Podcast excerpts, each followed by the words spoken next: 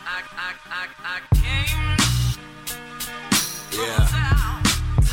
Fresh air. Real smooth. From the south. Like that. Yeah. Came from down. And wear that crown. Not gonna change, nigga. Welcome to the Super Empty Show, the essential hip-hop podcast of the Carolinas, or at least that's what I like to call it.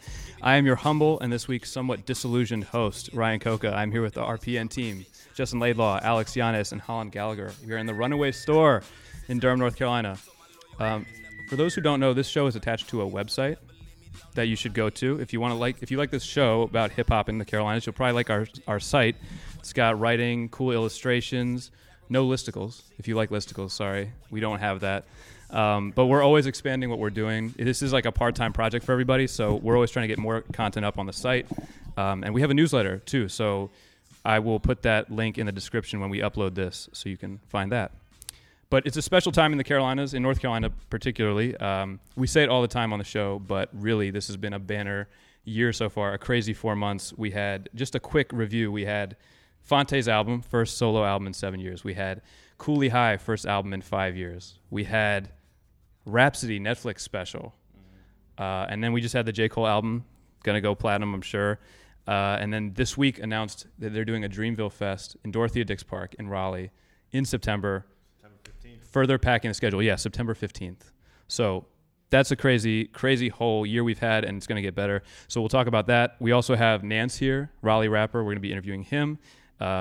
We had some good questions. He had some good answers. So you'll hear that as well. And the reason that I'm very sad and disillusioned is because I was on Twitter this week and I saw everything that happened with Kanye West.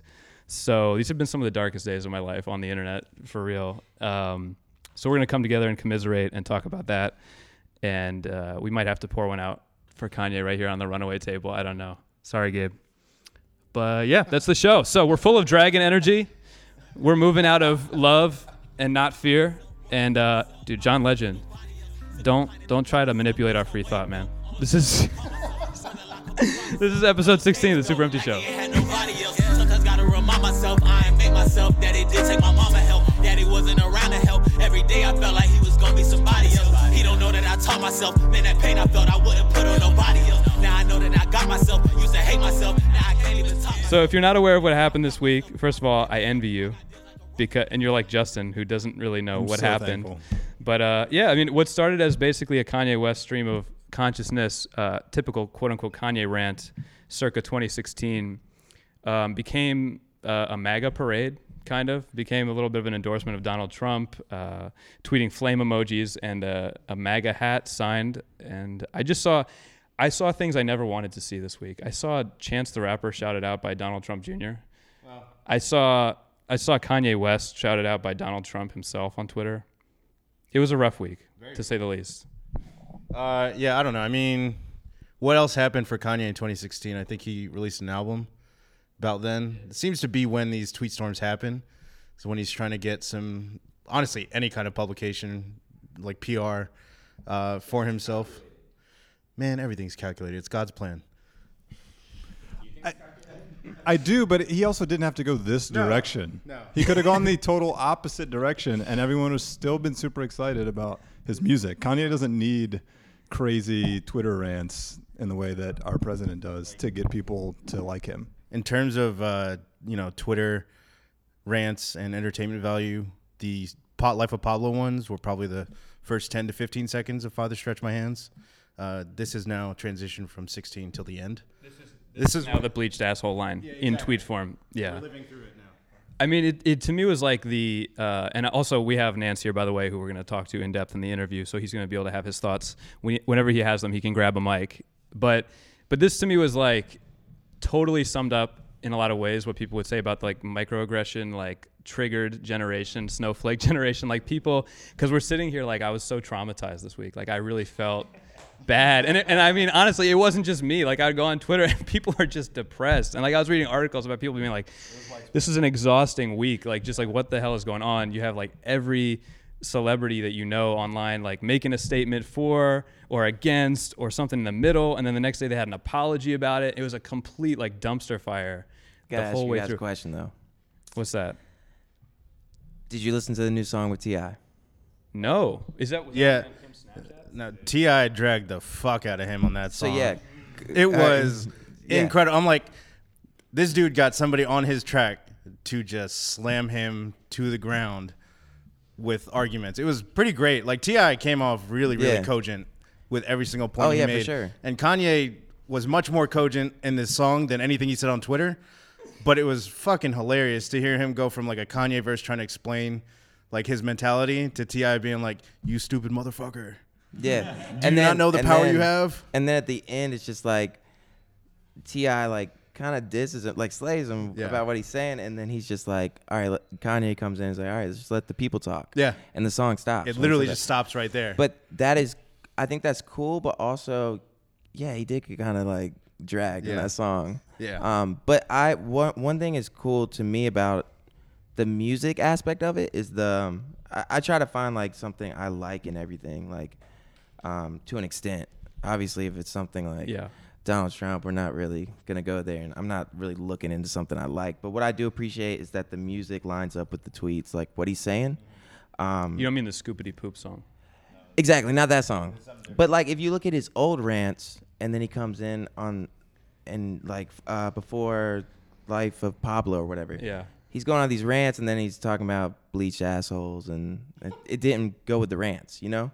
So the fact that like he's ranting about this. Well, the stuff around Yeezus, like, so the first promo run where he did this was Yeezus. Yeah. It was like the first time he was going on. That's the houseway moment that you were saying Linus hadn't seen before. Oh, yeah. That was like, I think, right around or after Yeezus. And so he was going on these shows and I want to say that was the first time he was in this whole like industrialist phase of like, I mean, he might have said I'm Steve Jobs before that, but this was really when he was like, I am taking over all industries.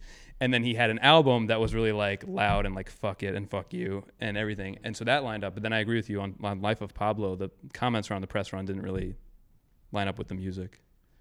How much of this, when we talk about celebrities and people in entertainment and their politics, why is it, what is it about Kanye West that you think makes people so irritable about his, like, so like you said, I didn't give a shit. I didn't get on Twitter. Like I vehemently tried to avoid this whole fiasco because I really don't, I like Kanye West for his music. I don't really like him for his shoes or his like, you know, E-channel cameos on Keeping Up with the Kardashians. Like I don't even know if that happens. I don't give a shit about anything other than his music. And so, but clearly I'm maybe an outlier here. What is it about Kanye that people care so much about? Because every artist has politics. Like we clearly know for the most part where people stand. So what is it about Kanye West that you think makes people so? I mean, agitated? Because when this happened, it was like, holy shit, is he the most influential person like in? Creation, like in creating artwork, because I you know, in creation, all of God's creations. But you know, I was thinking about like other people, like Beyonce or Drake or like the most famous people on earth, and like what would happen if one of them, who you don't expect to support Donald Trump, said that. And I think obviously, if Beyonce came out tweeting like signed MAGA hats and stuff, like it would also be a big story. But there's a thing attached to Kanye about like his genius that's been cultivated over time with like undeniably genius music and then like debatably genius other things, and then now it's like there's a following with anything he does that it's coming from this really like calculated place, really complex. And like I struggle with a lot of that, especially over the last few years. Like even with this thing, we were seeing people just jump through a lot of hoops, like over bending over backwards to be like, this tweet from yesterday applies to this tweet from 2009, which applies to this 2015 radio interview. Like there's this whole like Kanye cinematic universe that's been like lined up over like a decade that all the shit connects. It's like, I don't know about that. But that's why people think it's a big deal. That's why it's a big story, because people think it's like this grand plan. Whereas like if Beyonce did it, it would be like a story for a week. But this is going to be a story for like the next few weeks. I think it goes back to like when he was on MTV and he said the whole thing about, it was Katrina. Yeah. So he was outspoken then. He was always outspoken at, like, the Grammys. Like, he got on stage. And then, like, the VMAs. So, for me, it's, like, he's built up this whole thing where it's, like, oh, he's going to speak his mind. So, now that he is, people watch. Like, they pay attention. They want to know, like, where's this going to go? we all know an album's coming, so we're like, where's this gonna go? What's the album gonna be about? Yeah. But then also the fact that he's spoken up like that, you know? Part of me, I don't know, when I saw it, I kind of just thought it was part of just like a press run and get his name back in the press again. He's got the albums coming out, all this shit. And part of me is like, I think he lies somewhere in between how crazy he was going off on Twitter and then somewhere in between his lines on that song with T.I. Like, his mind, I feel like, is somewhere in between there. But the shit on Twitter gets all the buzz. And then he can drop a song where it's like, oh, wait, guys, listen to what I'm actually saying. Yeah, and I don't know. I mean, clearly it's effective because nobody hasn't talked about Kanye. Even if they've stayed out of the conversation, they're still kind of talking about it, wondering why he has this effect. And I think it is because, again, you know, he has been outspoken about this shit. He speaks his mind. And so for me personally, it's less of a I'm disappointed in him and more of a I'm just kind of confused. I was confused at first. Well, and he's emblematic of the phenomenon that a lot of people were going through this election, not to get too political, but the like Let's get political, Obama dude. Voters that then voted for Trump. I feel like this people expected Kanye West to be a certain way because he did ride for Obama. He, you know, he did all the stuff with Jay-Z when they were doing the first when they were friends. Yeah. So I think there's some of that at play where people were just the idea of someone riding for a guy like Obama and then supporting Donald Trump seems insane. It seems crazy. And so he seemed I disagree. Liberal, I guess. To me, that's what was interesting about this whole thing, because if you've watched an extended interview with Kanye, it's like he's the most like Trump of any person that I've seen. And so sure. When people like, it's not surprising at all. Not in his politics, but just in his nature as a human being. Yes. Yeah. You know what I'm saying? Like, he's just like Trump in the way that he, when he gets a platform, he just talks himself to death. You know, he talks himself into circles. And that's why I don't think, yeah, like when Ryan was talking about this, there's this cinematic universe of people trying to draw these threads because he's perceived as a genius. I don't think I buy into any of that, because if you've watched him talk about any given thing, like 10 minutes into talking about it, he's one, like still talking about it, and two, like at some point he's contradicted himself. And the thing is, like, my perception of, and it's very rooted in his enormous ego, which is also true for so that's Donald Trump. That's why it wasn't that crazy, I thought. Yeah, and also I had I mean, I just saw people being like, why is his politics bother you now? And to me, like Alex and Nance's previous comments, he's always been political. So that's why it's an issue. This week there were people being like, oh, you don't like it now because he's being political. It's like, what the fuck? I liked him because he was political. I sent someone back the lyrics from All Falls Down. I was like, are you kidding me? Yeah. This is from 14 years ago. This is what this guy was about. So, yeah, definitely people jumping through hoops for sure all week. Still going to listen to the album. That's the thing. Like, yeah, it's... Well, like, that's the thing. People have listened to his songs that just came out. Like, but like you said from the start, you would have listened anyway. Yeah. That's the thing. So I think there's a lot of credit being given to this. There's a lot of credit being given to this, like, oh, so now you're going to listen. Like, we all would have listened anyways. But, you know, wait, maybe now, like, some guys from MAGA will listen, I guess.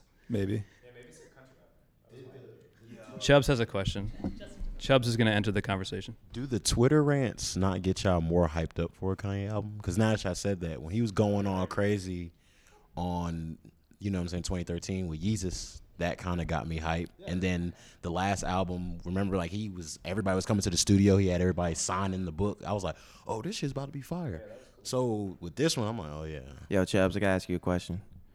How much Donald Trump and Kanye, how much are they paying you to promote right now? This is no endorsement from nobody. They were like, go to the Super Empty show in North Carolina. We need those 400 listens. No, for real, though, I do agree. It's like, you start seeing the tweets and you're like, all right, cool. Because some of the tweets are kind of cool. Except for like the energy. Hat, the signed hat and all that stuff. Yeah, he's got them buried in there. Some shit in there is like, there's stuff, there's like tweets buried in his like, you know, autographed hat shit that is like, oh, wow, this album might be, you know, might go crazy. And then it goes back to, you know, some weird shit again. But this ultimately all comes back to the point of, and this is an ongoing conversation for a long time, of separating the art from the artist. And I think Chubbs really just wanted to read a tweet, dude. I'll give him that opportunity in a second. Okay. But really, I mean, like, separating art from artists, like where you draw the line, and we seemed, I mean, I was gonna say we seemed to have figured it out, but obviously, like, R. Kelly's still doing shows, people come out, like, sounds like he like literally kept like young women as sex pets. So like, but like, and this is the thing, like Chance has a song like last year with R. Kelly. So like, where do we draw the line between? And spoiler, yeah, you mentioned Chris Brown later in the Nance interview, and right. So it's just, but yeah, I mean, there's degrees to it, of course, with everything. It's like what's, and that's the whole point. There's a scale from you kept young women as sex pets, like you probably are a kidnapper, like you should be in prison. Right. Chris Brown, you did something horrible, but well, like, maybe you're redeemable. Physical acts versus free speech. That might be redeemable. Like that's sure. Okay. Maybe we, you know, get past that if you could maybe release some forgiving statements, maybe. And then there's like so enabling. You didn't do anything wrong in Kanye's case. You didn't hurt anybody, but you're maybe promoting or enabling a nationalist, like autocratic leader, and making a lot of young people think that that might be cool. And then you're saying, well, I'm drawing, I'm bringing people into the conversation so we can have, so we all love each other. And it just brings up the same thing I thought about with Charlottesville when that happened was, what are the limits to who we're supposed to be going back and trying to make friends with?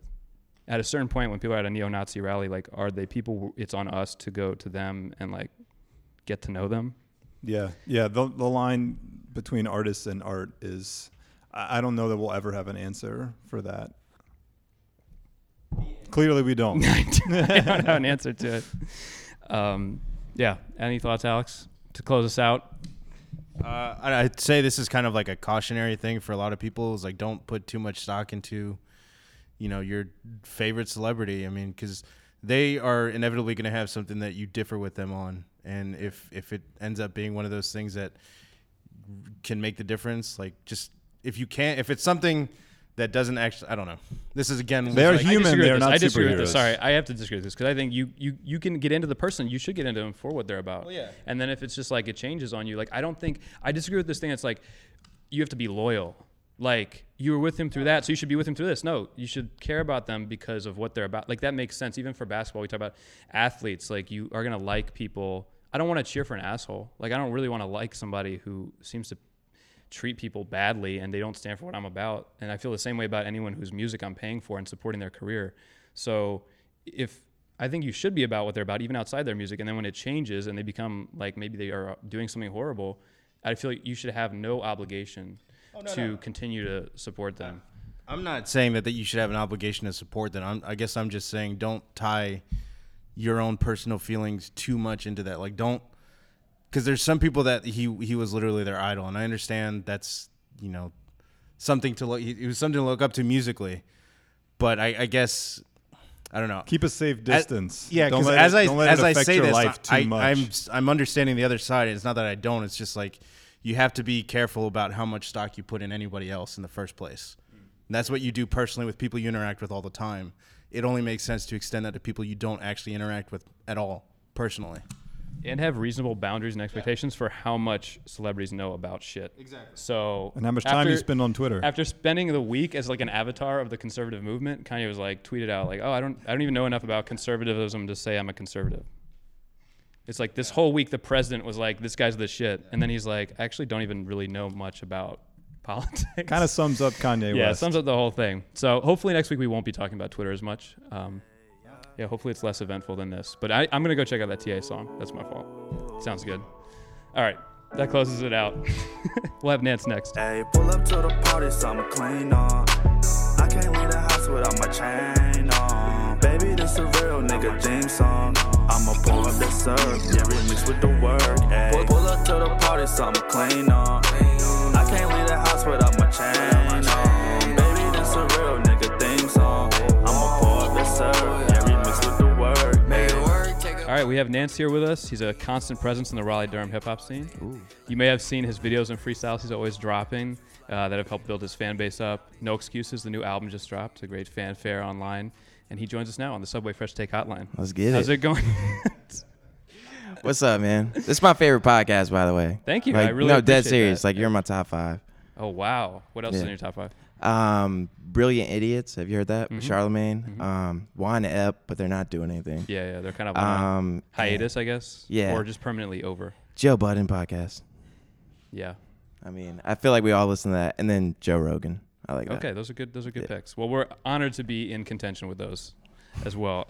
Well, for anybody who's listening who doesn't know you, really quickly, because we might have some listeners who don't know you. What's kind of what got you into rapping, and then also what's the journey that's gotten you to this point over the last few years? In the 90s, I mean, my brother was always showing me rap. My first album, Don't Laugh. This is your older brother, right? Older brother, yeah. He's 2 years older than me. My first album was Will Smith, Big Willie style. I'm not going to lie. Nice. I got it for Easter. So that was like, my parents didn't listen to rap. How old are you? That was your first one too? How old are you? 27. Okay, I'm 27. You're earlier than me because I don't have Big Willie style. I just had Will Ennium. So I was a little later to... Yeah. Was that the one with... It looked like something out of The Matrix. It was all green. He's standing in an elevator shaft. Ooh, na, na, na, eh. I don't remember the songs at all. Okay. I listen on a daily basis. So, yeah, I got that for Easter because I was like, my parents didn't listen to rap. So that was like a friendly, like, hey, Will Smith, he's in Men in Black. Here's his album. Right, exactly. So then my dad had a Now CD and had a Biggie song on there. And every time we got in the car, I was like, dude, play that one. More money, more problems. And then...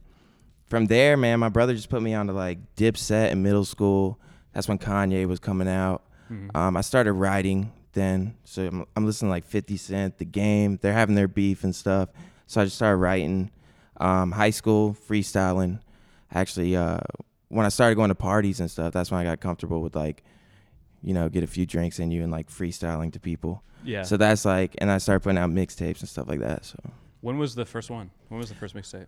2007. I put it on MySpace, and the only other people I knew rapping locally, I found King Mez. Right. He dropped that song, Peter Pan. Do you remember that?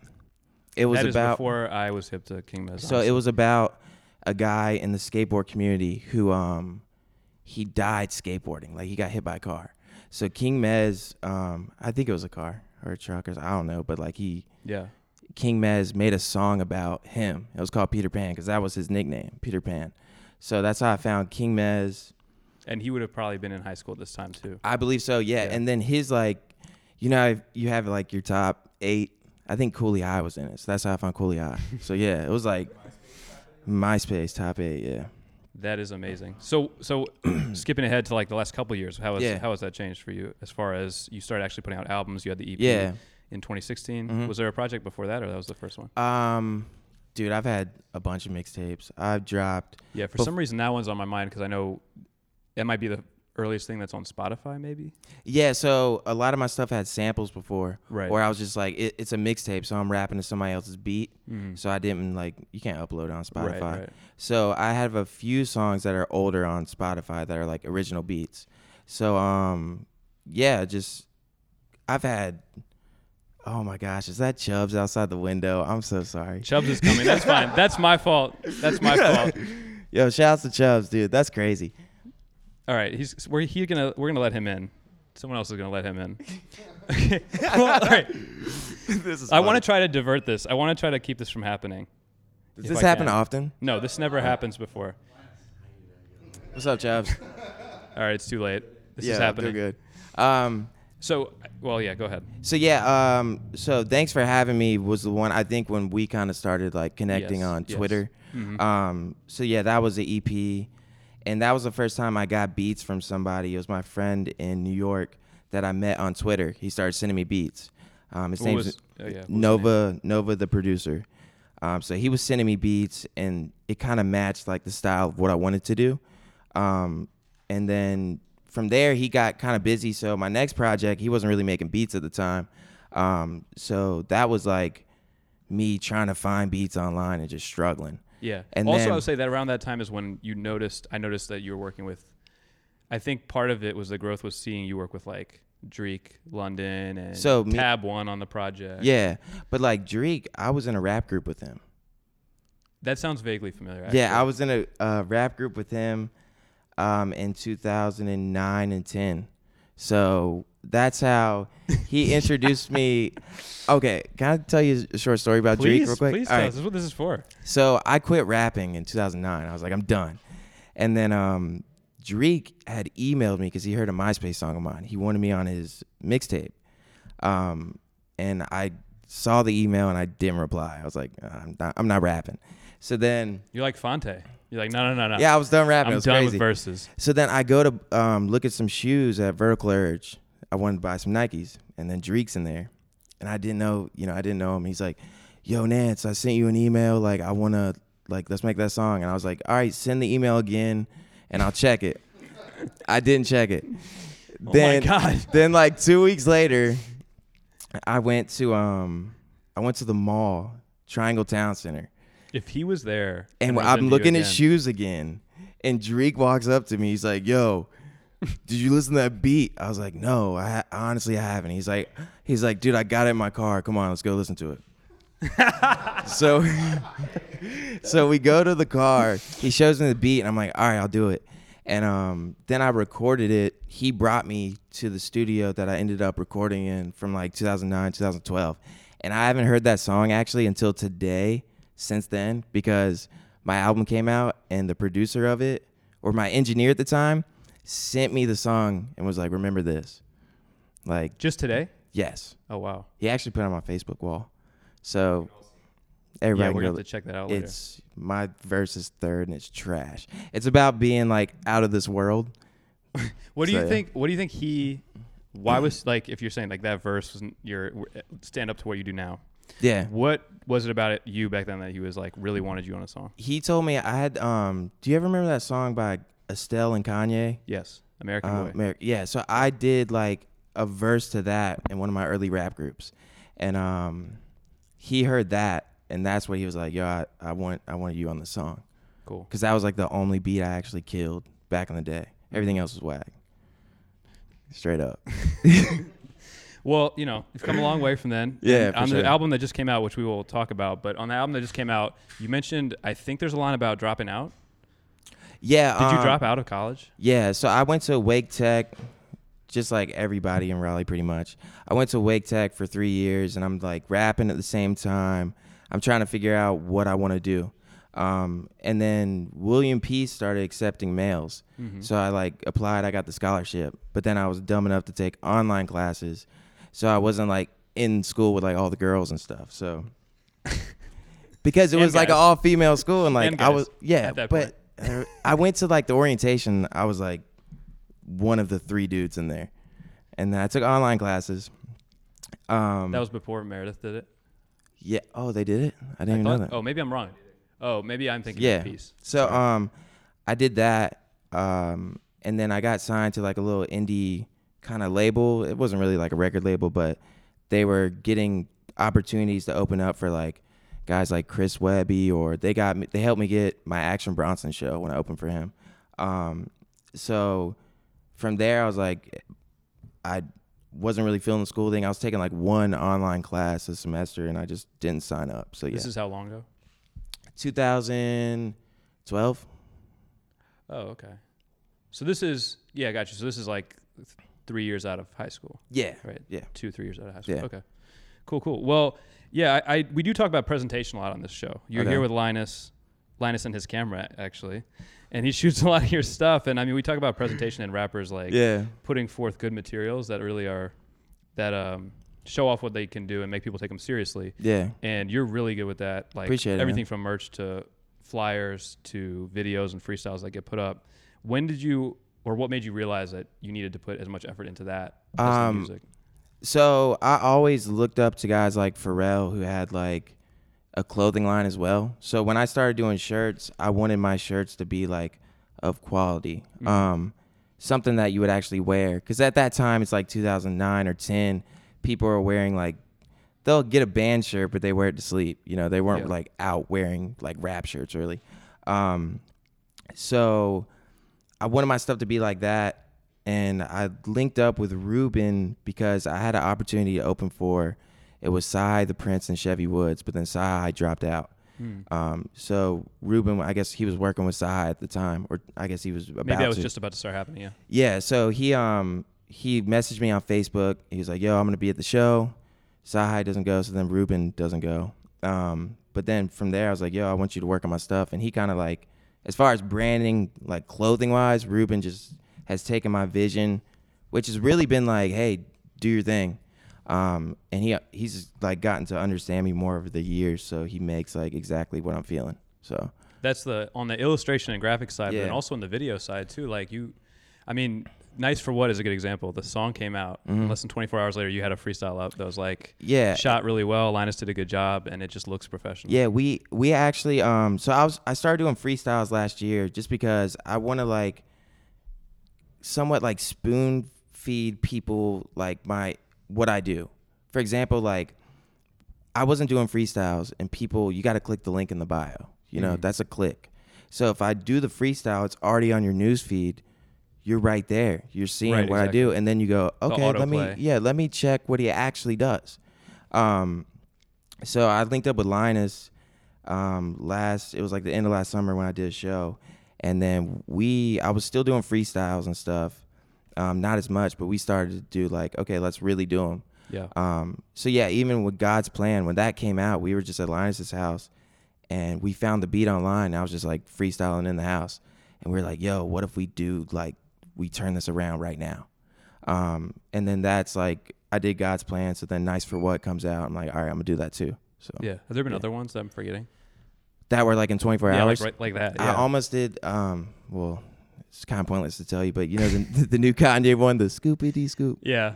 I was about to like do that this weekend. I'm sure people would have appreciated that. Yeah. I wanted to like actually put some bars on it, but, the Drake ones are the only ones that were like within 24 hours. Gotcha. And you do a lot of shows too. So that's another thing that stands out. Like you've been really active doing shows. And I wanted to ask what your favorites have been, like a memorable performances. As far as I remember, I want to say, I'm forgetting the venue now in Raleigh that was like Southland Ballroom. So it was your first headline show, right? Yeah. I remember that was, that was one of my favorites because it was like, we just put on this show and it actually like packed out. Mm-hmm. And like people were like saying the words and stuff, wearing my shirts. That was really cool. One of my favorites is just opening for Action Bronson because where was that? It was in Wilmington in 2013. It was the same day Yeezus came out, J. Cole's album, and then Mac Miller's album. I remember that Friday. Yeah. My dog died that morning that I had for like 12 years. God. So it was kind of crazy. I'm like freaking out in the morning. My dog dies. I'm like, all right, now I got to go rap. So then we go out there. I'm nervous the whole day because it was like my first time in front of like a big crowd. Mm-hmm. And then I do the show. It was like a really good turnout. I felt like I did good. People were like coming up to me. They were buying my merch and stuff. And then Action Bronson didn't show up.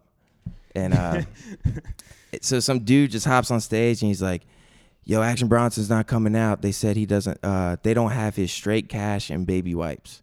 So I guess that was on his rider. Like straight cash, baby wipes. That's all I need. And this is, this is when, he was on XXL that year. So it was like freshman list. Yeah. So he doesn't come out. And then they start refunding everybody at the door.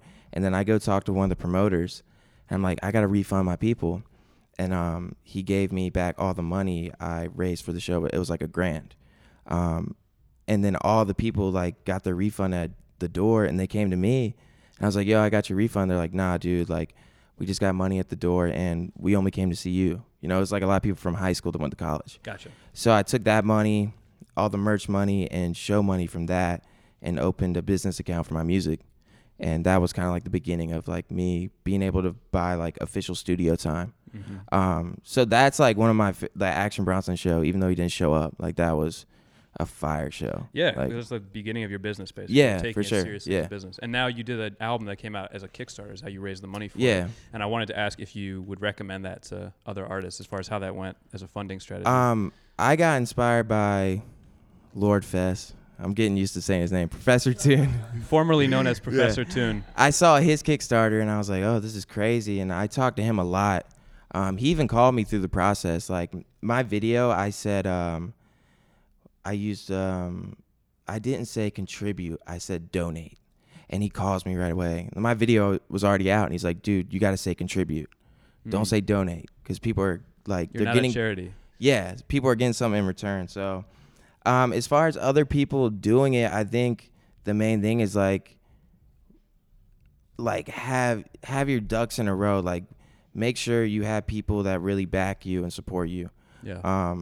like if you can do a show and bring people out, or if you already sell merch, like this was me building up over the years. Exactly. It wasn't from point like from ground zero. So if you look at all the people that like contributed, I mean, it's people that I've known from high school all the way to like a local business in Wake Forest over the falls. It's a restaurant. Mm-hmm. They contributed, and it's just like people that have like bought my merch before. They've been paying attention. So if you can like sell merch, sell music, then do it. Gotcha. So, but if you don't have that experience of having been able to get people to pay you for previous things, it's gonna be it'll be tough sledding. To do it. And I mean, I think sometimes people think it's a little bit easier than it is potentially. Oh, it's so hard. It makes it look like, you know, set it up and people will just give you money, and you have to really like reset your expectations for your friends. Might people like retweet you? They might like tweets, but it's different. But that also, $20. That also does a lot, like just retweets and likes. Yeah, it's still helpful. Yeah, but people like when I saw Toon do it, I was like, oh, this is easy. And then I did mine, and like within the first week, I got to like it was like $3,000. I'm like, oh, we're gonna get there. The middle is rough, dude. I was at $3,000 like until the last week, and I'm freaking out. And then everybody comes through. Yeah, so. It's the beginning and the end. Yeah. And you got to have, like, content ready for the middle to try to get you through that drought. I was just dropping, like, Facebook statuses and tweets and just, like, pictures saying, hey, guys, we're here, like, you know, so. Well, so this project you just put out, like I said, the last one was 2016, I believe, right? The EP? Yes.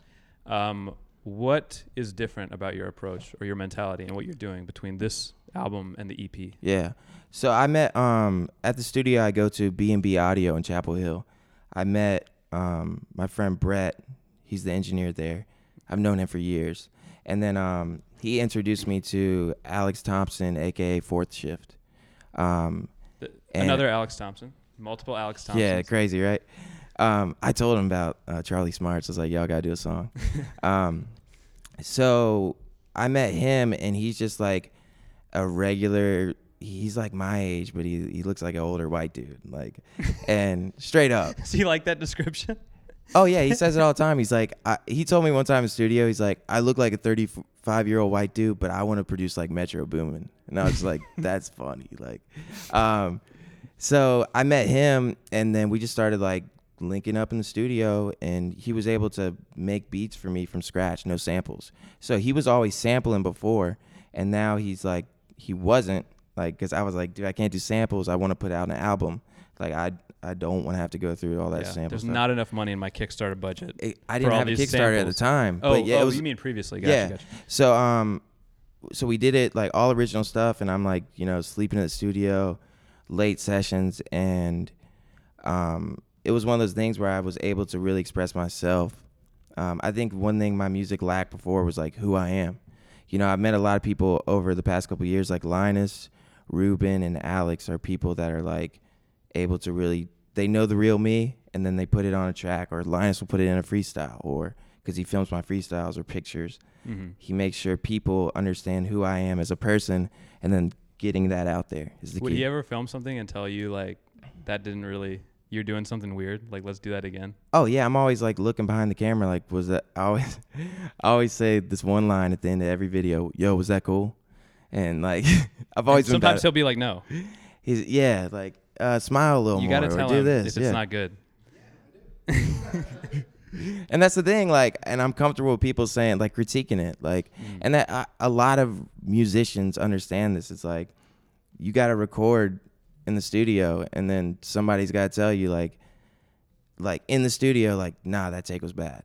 Right. You can't take it. I'll have yes man. Yeah, and you can't take it personal. You got to be like, all right, I'll do it again. What did I do wrong? Now I show people songs. I'm like, what's the specific line that you don't like? Like, tell me. And then it might be like my favorite line, and that hurts. But I'm like, all right, I'll figure it out. Who's that immediate group? You said like Linus, for example, Alex. Linus, who else is that like immediate feedback group for you? My Posada, he DJs for me. He's like, I've known him for years, best friend. I show my brother stuff too, just because my brother's into like such raw hip hop. And he's always showed me stuff that if he says it's good, then I feel like, okay, I made something good, you know, so. He's a tough audience for you? Yeah, for sure, yeah. Well, I have to say with, we talked about it a little bit earlier with two me talking to you, we got two white boys here talking about hip hop. Yeah. We have to talk about, you know, some guys in the game right now. We have to talk about Lil Dicky and a few other people. But for starters, I just want to ask you about the statement you put out with the help of Pat Jr. Yeah. Last year, you kind of worked with him on something that I don't recall what the event was or what. Okay.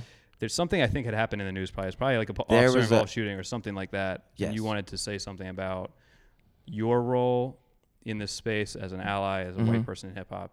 What was that statement about? Yeah, like, I got to this point in my life where I didn't want to offend anybody.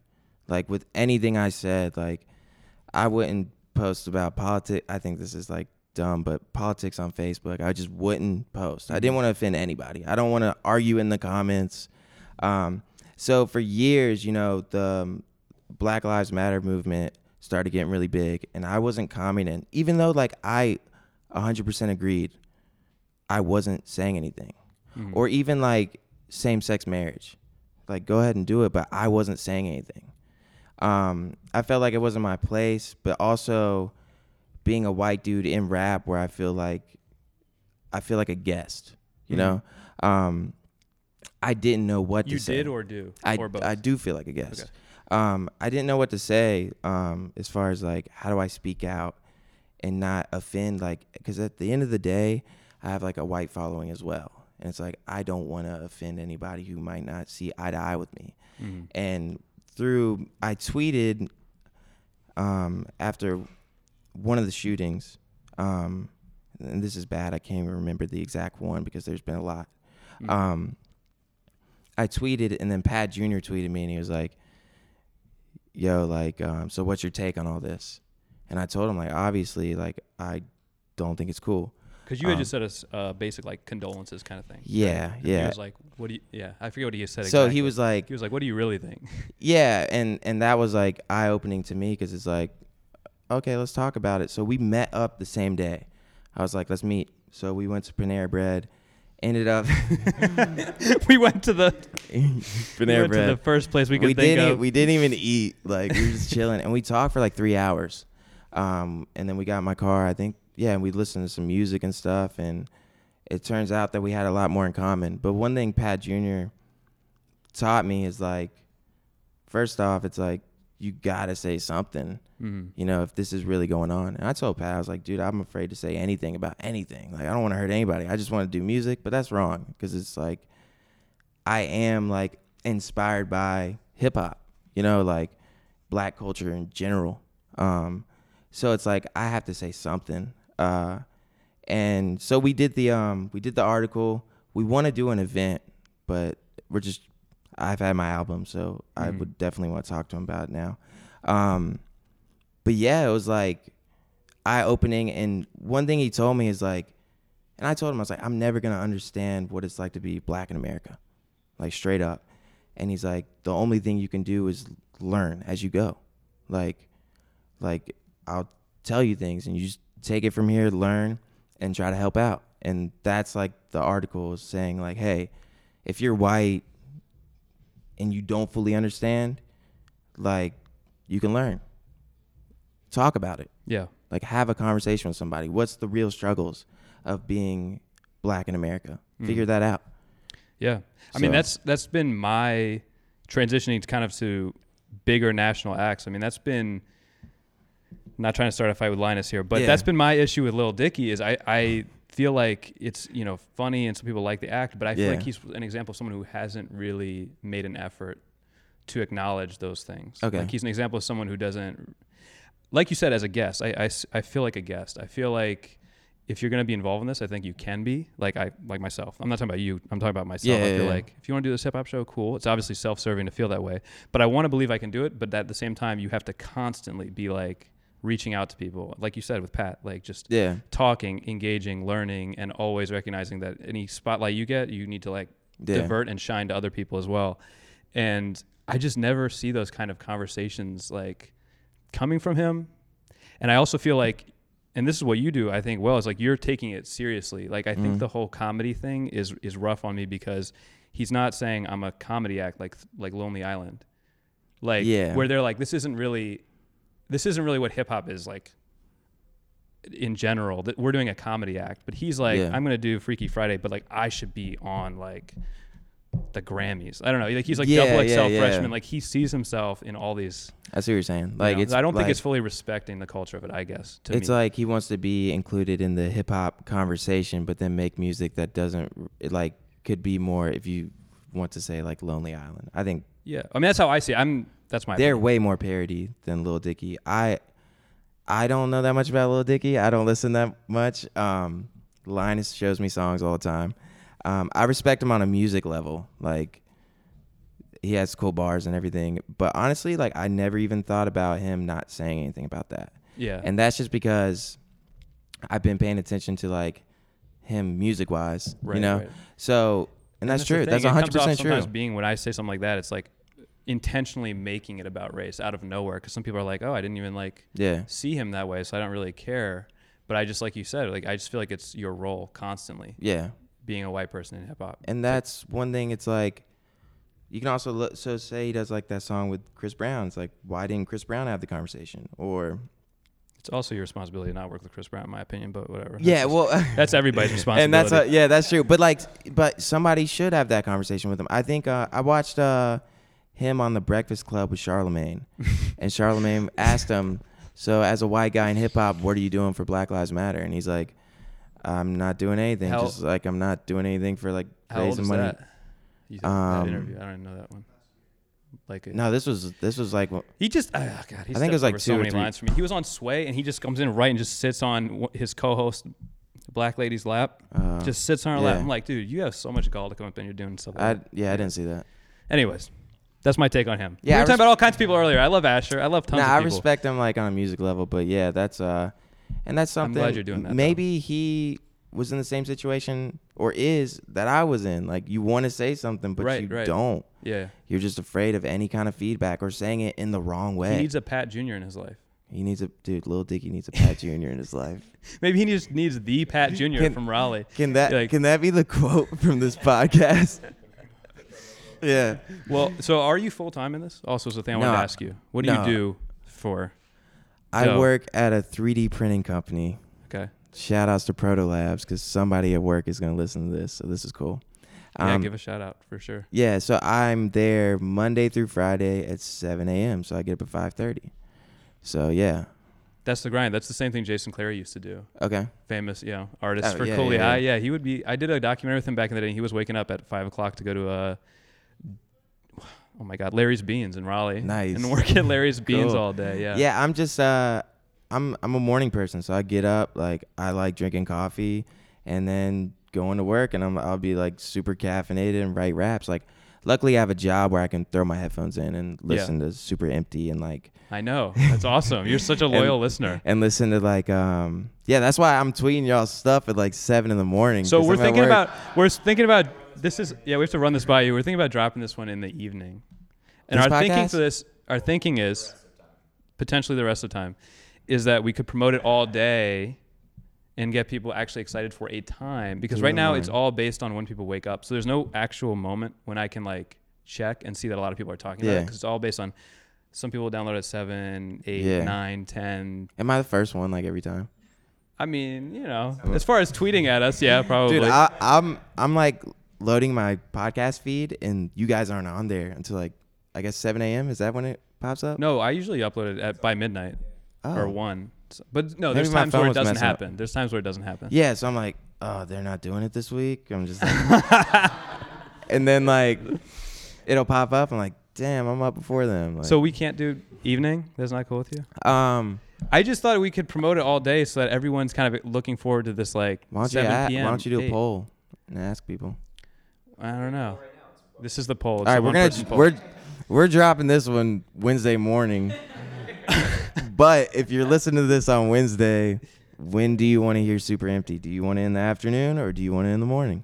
Tweet us. Yeah, tweet us at Super Empty NC. Also, there you go. At is it Nance Raps or Nance? Now? Nance Raps on Twitter, but Nance on Instagram. And so right now you're doing this fully the music. Yeah. After work and weekends, and you're just trying to squeeze it in. My boss doesn't know, but I'm doing that at work too. Is he gonna listen to the podcast? I'm not sure, but he supports me. Like when I'm like, dude, I can't come into work tomorrow. I got a show. He's like, all right, do it. Like, I dropped my album Friday, and I was like, dude, I'm dropping an album. And he's like, do your thing, man. But he has a... it's just like, do you just fill out a thing at work, like, I have an album dropping this week? No, they'll put, like, Nance show, or, like... I put my posters up around work, so they already know what it is. And then... But, like, my manager has his own side hustle. He does, like, woodworking stuff. So, like, he's on Instagram trying to get it popping, too. So, like, he understands the hustle. Yeah, that makes sense. I mean, It's the same thing. I mean, at my business, we had everyone that was working with us was, like, DJing. Yeah. Working, in the nightlife scene. So, lastly, I just would want to hear, I guess, what you want to communicate when you're making your music to people. When overall, or not even communicate, what do you want people to feel from this music that you're putting out? What do you want fans and listeners to feel? I feel like with my music, I try to give off like a positive vibe. But I'm so into like getting up and like pursuing something in life. And I would like people to get that from my music, you know? And I think with rappers, that's kind of like the hustle comes along with the music. And that's why it's so much fun. Right. You see, like, it's kind of meta. You talk about the hustle in the music. Yeah. So like from other genres. Yeah. So you got like G. Yamazawa, where it's like, he's like popping off and like, it's like his grind and everything he's doing is just as exciting as the music.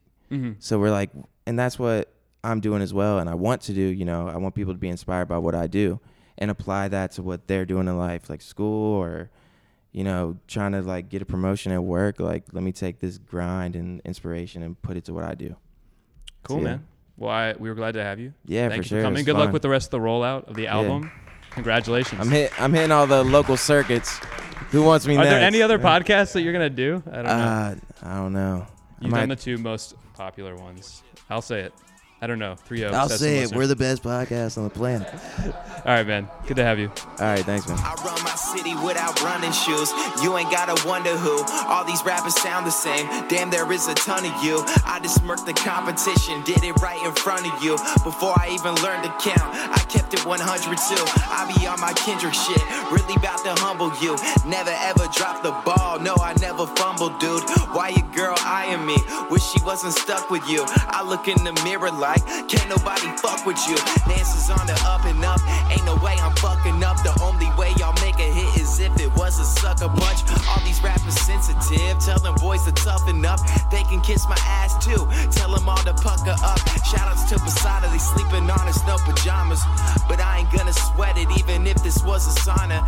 Invested in myself. Y'all just fucking up some commas. Get your act together, boy. You don't want the drama. Dropped out of school and then I dropped into the industry, but I'm bound to make it, so please don't show no sympathy. My enemies always talking, they gotta be kidding me. That's just music in my ears. Last but not least, we have Chubbs in the building. Yo. And you were here before, episode 6 or something like that. Yeah, something like that. And we have to talk about this Dreamville Fest announcement that just came out from J. Cole this week. Thanks, Jermaine. Thank you, Jermaine. Thank you for like shining that light on North Carolina. Thank you, Jermaine. What are your thoughts on this? Just did you even know this was coming? Had you heard murmurs of this? All right, so... Cause you know I'm the underground social media specialist, right? But say it again. I'm the underground social media specialist, right? No, but Ace had a dinner. This is about a year ago.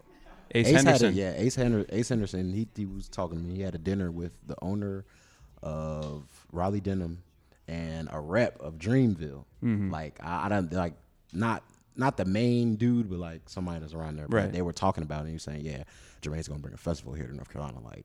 Film or like it's not just going to be music, it's going to be like all types of stuff. When Ace told me that, he was like, keep it low. I was like, oh, all right. And then when it popped up last week, I was like, I forgot about it a little bit. And I came back, I'm like, oh, so it's really happening. I had kind of forgotten. I remember I think it was Hopscotch 2 years ago or like a year and a half ago. Mm-hmm. So Hopscotch 2016, he was around, like people saw him around and people had seen him with the mayor, and there was like kind of whispers like, oh, Dreamville's going to do something in Raleigh. Because at the time I was like, if they were going to throw something in North Carolina, you wouldn't know if they were going to do it in like Fayetteville or do it in like one of the bigger cities. He's been scouting this area though, because he lives here. So it's like that's really like to drop the album and then to bring a festival to the state. That's thank you, Jermaine. Yeah, I'm speechless. So. There was this K97.5 post. I don't know if you've seen this. That's my favorite post of the week. You love the comments. You've been in the comments. I've been going through all 15,000 of them. It's 15,000 comments on there? Yeah, so just so for context, you know, K97.5, the Triangle's only station for hip hop and R&B. They usually have on their Instagram like 50 likes, Facts. 40 likes, couple comments. Not trying to hate, but that's what the numbers are. And this post that was like, tag 5 people who should play Dreamville Fest, got crazy. I want to say it has 2,000 likes, 15,000 comments. It's just like, I didn't know this many people cared about hip hop in the state, period. Man. Who are these rappers? It's a lot of the same names. Though. I do see Chloe the God getting a lot of shout outs. Who names did you see the most up there besides Chloe? Nance was getting a lot. Chloe the God was getting a lot. I'm trying to think of who else I saw popping up. When you talk, I'll pull it up. I seen not too many people had Wells up there. Yeah, Wells, because ever since he left the state, man, people.